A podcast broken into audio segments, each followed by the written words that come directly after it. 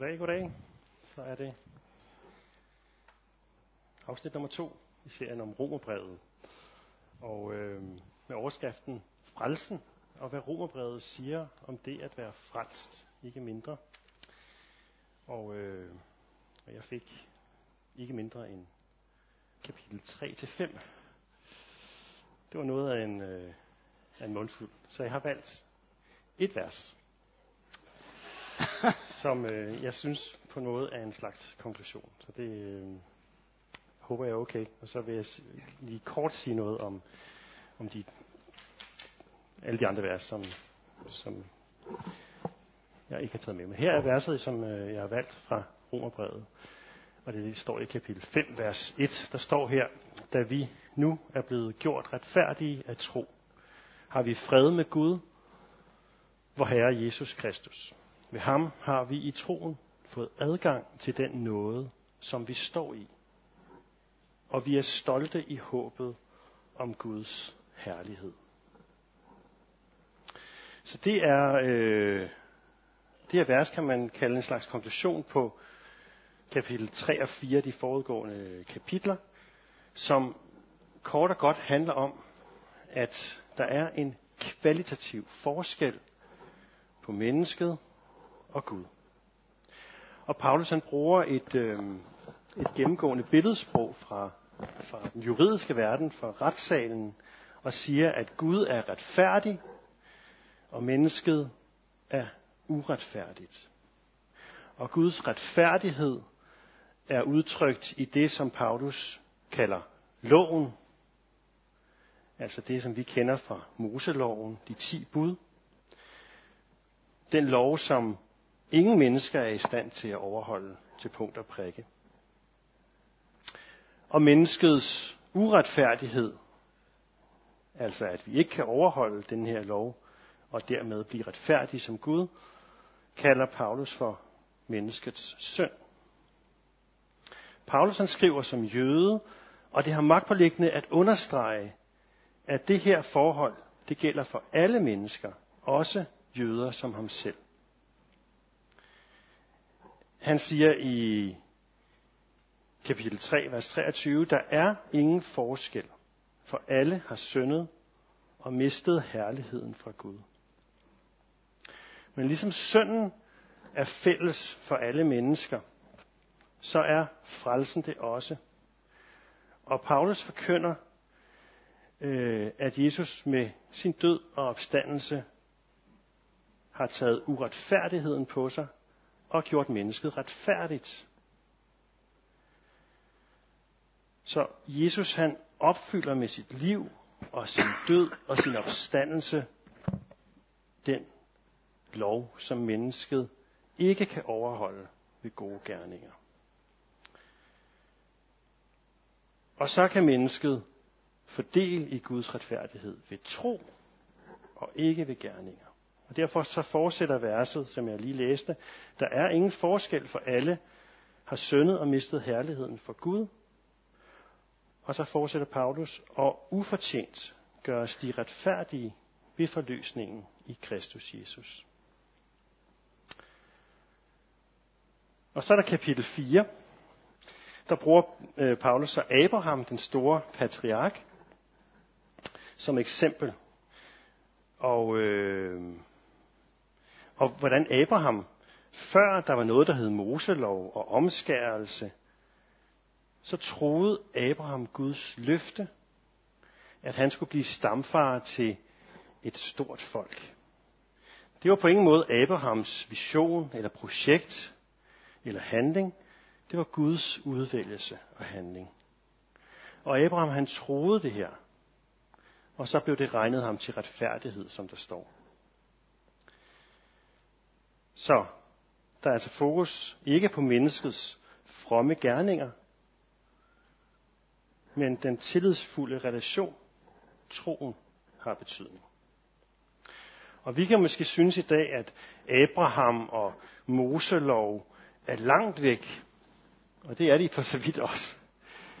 Men jeg tror, at princippet i at fokusere på sine gerninger, og som man siger i dag, være den bedste udgave af sig selv, det kender vi godt. Men jeg tror også, at mange kender følelsen af ikke at stå til, ikke at kunne være den bedste udgave af sig selv. At fejle og svigte i de relationer, man står i. Ikke at gøre det gode. Eller man kender måske følelsen af at have succes, og alligevel så sidde med en følelse af, at der mangler et eller andet. Og Bibelens forklaring på det her, det er ordet synd. Og ordet synd, det kan ofte sådan blive forbundet udelukkende sådan med moralske overtrædelser, altså alle de forkerte handlinger, som vi foretager. Så derfor kan man hurtigt sådan komme til at føle sig dunket i hovedet, når talen falder på synd. Men alle de her enkelte handlinger er i virkeligheden blot symptomer på et langt mere grundlæggende forhold, som Jesus han formulerer i Johannes øh, evangeliet, da han taler øh, med disciplene om synd.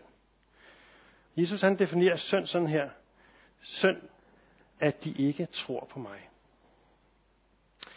Og den gamle filosof Søren Kierkegaard, han har skrevet en hel bog om synd, hvor han siger, at mennesket er skabt af Gud med det formål at stå i forhold til Gud. Og synd er så, at mennesket ikke vil stå i det forhold, som det er skabt til. Eller man kunne sige det på en anden måde, at menneskets dybeste identitet, det er at stå i forhold til Gud. Og synden er så dybest set, at mennesket ikke ønsker denne identitet i Gud. Og nu bliver jeg lige 1800-tallet. Øh, en af Kirkegaards samtidig, H.C. Andersen, har skrevet et, et, øh, et eventyr, som omhandler det her på sin egen øh, Andersenske måde. Og øh, eventyret det handler om, det hedder Pind og Blækhus, og det handler om en skrivepensel, sådan et fjer og et blækhus, øh, som man, øh, man brugte til at skrive med, som bor i en digters hjem. Og den her pen og det her blækhus, de kommer hele tiden op og skændes om, hvem der har æren for alle de fine ord, som digteren skriver. Er det pennen, eller er det blækhuset? Så en aften, så de har været alene hjemme og skændtes om det her igen, så øh, kommer øh, digteren hjem. Han har været til koncert med en violinist. Og musikken den var så betagende, at det næsten var som om, at violinen og buen spillede af sig selv. Og man glemte helt mesteren, violinisten, som jo var ham, der gav det hele liv og sjæl. Og så kommer digteren hjem, og så skriver, sætter han sig ned, og så skriver han så følgende med sin pen og sit blækhus. Hvor tåbeligt, om buen og violinen ville hovmode sig over deres skærning. Og det gør vi dog så tit, vi mennesker. Digteren, kunstneren, opfinderen i videnskab, feltherren, vi hovmoder os. Og alle er vi dog kun instrumenterne, hvor Herre spiller på. Ham alene æren. Vi har intet at hovmod os over. Og så læser jeg videre, så får jeg lige resten af eventyret. Ja, det skrev digteren ned, og skrev det som en parabel, altså en lignelse, og kaldte den Mesteren og Instrumenterne. Der fik de deres, madame, sagde pinden til blækhuset, da de to igen var alene. De hørte ham vel læse op, hvad jeg havde skrevet ned. Ja, hvad jeg gav dem at skrive, sagde blækhuset, det var jo en hip til dem for deres hovmod, at de ikke engang kan forstå, at man gør nar af dem. Jeg gav dem et hip fra mit indvendige. Blikholderske, sagde pinden. Skrivepind, sagde blækhuset. Og enhver af dem havde bevidstheden om, at de havde svaret godt. Og det er en behagelig bevidsthed at vide, at man har svaret godt. Det kan man sove på, og de sov på det. Men digteren sov ikke. Tankerne vældede frem som tonerne fra violinen, trillende som perler, brusende som stormen gennem skoven. Han fornemmede sit eget hjerte deri. Han fornemmede glimtet fra den evige mester. Ham alene æren. Bibelen taler om synd. Ikke for at dunke folk i hovedet, men for at tale sandt og realistisk om et grundlæggende misforhold mellem mennesket, som er skabt af Gud, Og så Gud, som er fra evighed og til evighed, og som har skabt og som elsker mennesket. Det er ligesom en diagnose, der stilles, og Søren Kierkegaard, han kalder i øvrigt sin bog om synden for sygdommen til døden. En diagnose stilles for at i gang sætte en behandling. Og det er det, som vi igennem hele Bibelen kender som frelseshistorien. At Gud han rækker ud efter os. Han bøjer sig ned til os og gør alt for, at vi kan have et fællesskab med ham. Og i det her fællesskab, der er der et kæmpe potentiale, og der er et liv, og der er en dybere forbundethed med andre mennesker, som vi går glip af, hvis vi som pinden og blækhuset kun ser os selv og er forblændet af vores egen ære og stolthed. Og jeg er med på, at pinden og blækhuset er karikatur. Som man ser karikaturer i dagens aviser. Men karikaturerne har altid et græn af sandhed. Pinden og blækhuset, de mangler helt sikkert perspektiv i deres liv. Og de burde vågne op og se det, digteren ser. Men hvad med os? Hvad er vores perspektiv? Er der noget, vi har overset? Og her tilbyder Romerbrevet med dagens vers et nyt perspektiv. Et, man kunne kalde det frelsens perspektiv. Et perspektiv om den, vores dybeste identitet i Kristus. Da vi nu er blevet gjort retfærdige af tro, har vi fred med Gud, vor Herre, Jesus Kristus. Ved ham har vi i troen fået adgang til den nåde, som vi står i, og vi er stolte i håbet om Guds herlighed. Det er noget af et perspektiv, og det er faktisk et perspektiv, hvis man lige kigger efter, som både rummer øh, fortid, vores fortid, vores nutid og vores fremtid. Og det har jeg prøvet at markere med nogle farver. Så der, man kan sige, at vores fortid ligger i det her med, at vi er blevet gjort retfærdige af tro, det blå. Og ved ham har vi øh, fået adgang til den nåde. Og i nutid, så er det den nåde, som, øh, som vi står i. Og vi har fred med Gud vor Herre Jesus Kristus. Og vi er stolte, og så kommer fremtidsperspektivet med gult, af håbet om Guds herlighed. Så det her vers rummer både det, der går forud, det vi står i, og det vi kan se frem imod. Og derfor er det et godt vers at tage. Og nu skal vi prøve at dykke ned i, i, øh, i, i verser sådan øh, øh, bid for bid. Først, da vi nu er blevet gjort retfærdige af tro. At blive gjort retfærdig, det er ikke det samme som at retfærdiggøre sig selv, at retfærdiggøre sine handlinger. Det kender vi godt, det her med, at man retfærdiggør sine egne handlinger. Det kan hurtigt blive sådan lidt yndeligt. Men her, der bliver vi gjort retfærdige. Der er en udefra, som gør dig retfærdig. Og i det her tilfælde er det Gud, som selv er retfærdig, som gør os retfærdige i troen på ham.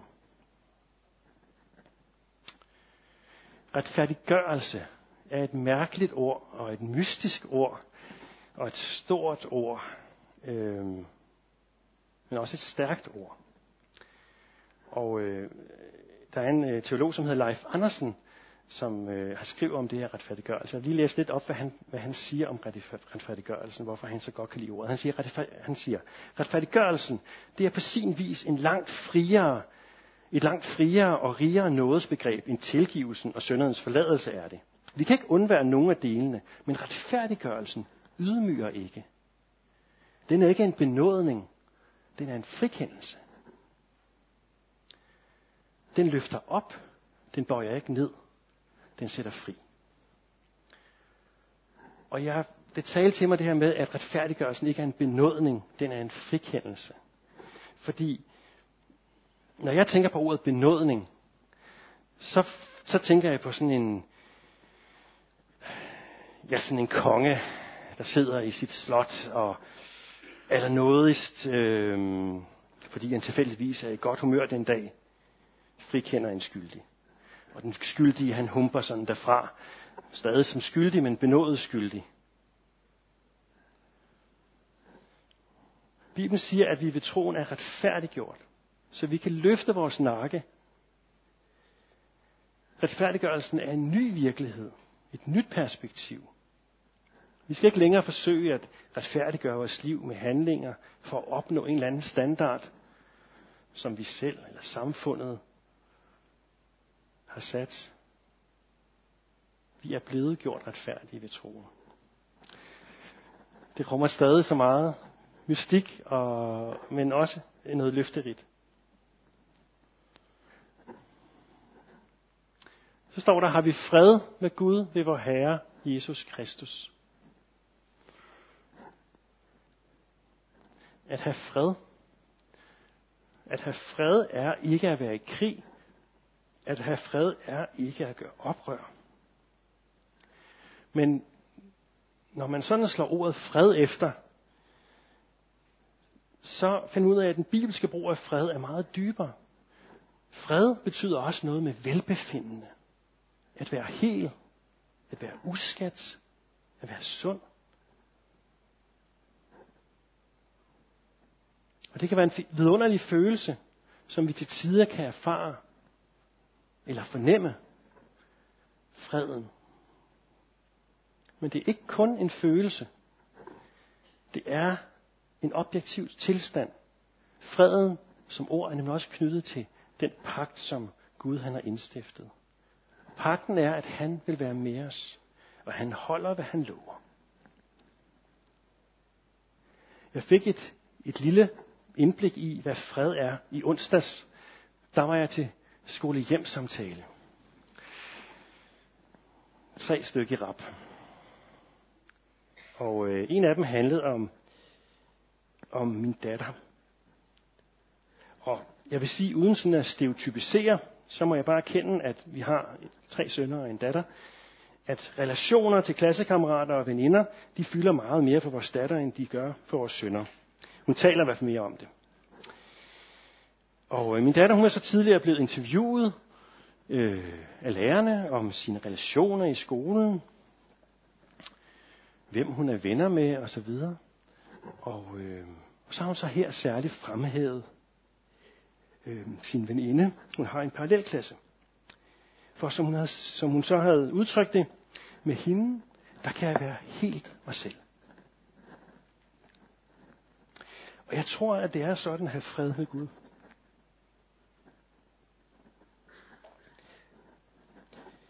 At kunne være helt sig selv. Hverken mere eller mindre, men bare helt sig selv.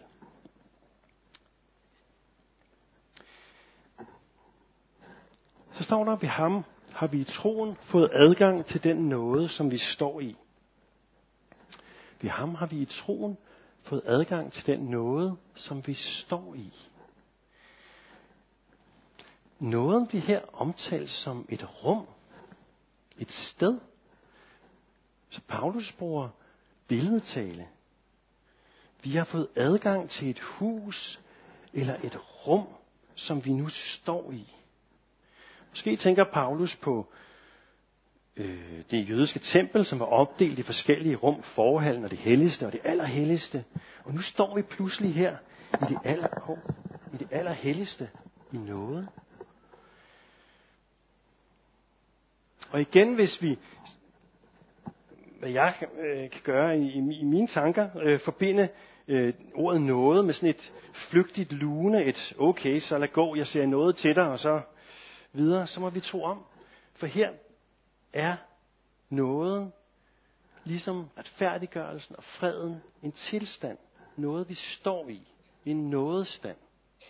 Et hus, vi kan gå rundt i og kigge ud af vinduerne. En have, vi kan gå ud i og nyde. Det er ligesom en civilstand. Uanset hvordan jeg går og har det med min kone, så er hun stadig min kone. Det er min civilstand. Og sådan er det også med Gud. Vi kan fejle. Vi kan føle os langt borte fra ham. Men nåden er intakt. Fordi at vi har fået adgang. Og vi har fået adgangen ved ham. Ved Jesus og hans kærlighedshandling på korset. Guds kærlighed er rundt om mig. Den er dyb og høj og bred. Og hvor en jeg vender og drejer mig, står jeg midt i Guds kærlighed. Den er over, under, foran, bag, og den varer hver eneste dag. Det er en god sang. Og så står der, at vi er stolte i håbet om Guds herlighed. Vi er stolte i håbet om Guds herlighed. Jeg tror, at når de fleste hører ordet frelse, så tænker de om, frelse, jamen det handler om sådan noget med at komme i himlen, and that's it. Og derfor synes jeg, det er meget tankevækkende, at det kun er den sidste lille del af verset, der faktisk handler om det her fremtidshåb, om Guds herlighed. Resten handler om nutiden. Og når jeg siger fremtid om Guds herlighed, så er det nok også lidt misvisende. For Guds herlighed er fra evighed og til evighed. Og den er i fuld funktion lige nu. Og dem, som er gået forud for os, de oplever den her herlighed lige nu. Og i troen, der kan vi få lov at opleve en forbindelse til den her herlighed. Grundtvig han skriver sådan her om troen. Han skriver, O under tro, som slår over dybet den vælvede bro, der isgangen broser i bølgende strand, fra dødninge hjem til de levendes land. Troen er en bro til de levendes land, til Guds herlighed lige nu. Men vi ser kun et spejl. Der er mange ting, vi ikke forstår. Også de ord, vi taler om her, ser vi kun lidt af. Vi har så lille perspektiv. Men vi er blevet lovet, at en dag så skal vi kende fuldt ud, ligesom se fuldt ud, ligesom vi er kendt fuldt ud. Vi erkender stykkevis, men vi skal erkende fuldt ud. Og Grundtvig han skriver videre den samme salme, han skriver sådan her om det. O kristelighed, du skænker vort hjerte ved verden ej ved. Hvad svagt vi kun skimter, mens øjet er blot. Det lever dog i os, det føler vi godt. Så troen skænker vort hjerte, hvad verden ej ved. Et håb om herlighed, de levendes land, himmel og jord, hvor kærlighed bor, og hvor Gud skal tørre hver tårer af vores kind. Og det håb er vi stolte af. Når man er stolt af noget, så er man glad for det. Man viser det frem. Man fortæller om det. Nogle siger, at når man håber på himlen, så betyder det, at man ikke behøver at gå op i ens liv på jorden. Alt bliver alligevel bare godt en dag. Men jeg tror, det er omvendt. Også i himlen, også himlen er et perspektiv på vores liv. Ting, vi gør nu, har betydning. Og man hæpper på os deroppe fra. Min kones mormor og børnenes oldemor, eller gammelmormor, som det hedder på svensk. For hun er svensker, hun er sådan en rigtig svensker. Og hun bliver bare ved med at leve. Jeg har faktisk glemt, hvor gammel hun er. Hvor gammel er det, hun er? 96? 97? Hvad? Hun bliver 97. Så er hun 96. Øhm, nu. Hun, øh, ja, altså, hun er helt vild. Og hun er kristen. Hun længes hjem til Jesus. Til herlighed. Men hun er ikke givet op. Hun er samtidig, selvom hun er så gammel og på mange måder skrøbelig, så er hun det mest nærværende og levende og opmærksomme kvinde, jeg kender. Hun følger med, når vi kommer. Og det er ikke så ofte, for hun bor oppe i Sverige. Og hun stiller interesserede spørgsmål til vores job, vores kirke, vores liv. Hun husker vores navne. Hun beder for os hver dag. Hun er glad. Og hun gør ting af stor betydning. Og, hvis hun fik lov at ønske en sang, og det gør hun jo ofte, når, når man sådan er sammen, skal virkelig synge en sang, så ønsker hun altid sangen, Åh, oh, hvor sorgligt at forvandre. Himmåt vidt vort forders hand. O oh, hvor saligt at forvandre hjemad ved vor faders hånd. Det er saligt at vandre. Det er ikke surt. Hun er stolt. Hun er glad. Hvordan får vi så del i dette? Og der kan vi jo læse verset igen her. Og, øh, og svaret ligger faktisk i nogle ord, som jeg... Ah, nu bliver det sådan lidt mærkeligt. Men altså, det ligner et eller andet fra skolen jo. Men altså, øh, svaret om, hvordan vi fordeler det her, det, det ligger faktisk i de her såkaldte forholdsord, som har noget med årsag at gøre. Der er andre forholdsord, men de her forholdsord har noget med årsag at gøre, for der står nemlig, øh, da vi nu er blevet retfærdige af tro, har vi fred med Gud ved vor Herre Jesus Kristus. Ved ham har vi i troen fået adgang til den noget, som vi står i, og vi er stolte af håbet om Guds herlighed. Så det siger noget om, at frelsen ikke er noget, som ligger på vores skuldre. Den er givet os ved Jesus Kristus af troen. Og hvad er troen så? Er troen så en gerning? Er troen noget, vi skal præstere? Troen er ikke nogen mystisk port, hvor vi skal sige et eller andet ord. Eller en intellektuel prøve, prøve, hvor vi skal kunne en masse om, hvad kristendom er, og hvad der står i Bibelen. Det er heller ikke nogen intellektuel diskvalifikation, hvor vi bare kan smide alt det væk, som vi ved i forvejen, og som vi har lært i skolen. Det er at tage imod Guds fred og noget. Så troen er dermed både noget, vi gør, men samtidig noget, i samme moment, der bliver skivet. Og når vi tager imod, så vil vi opleve, at de her ord og begreber, som retfærdiggørelse og noget og fred og herlighed, at de ord, de forvandles fra at være ord og begreber til at blive unikke erfaringer, konkrete erfaringer i vores liv. For vi har hver vores historie, hver vores historie med Gud. Amen.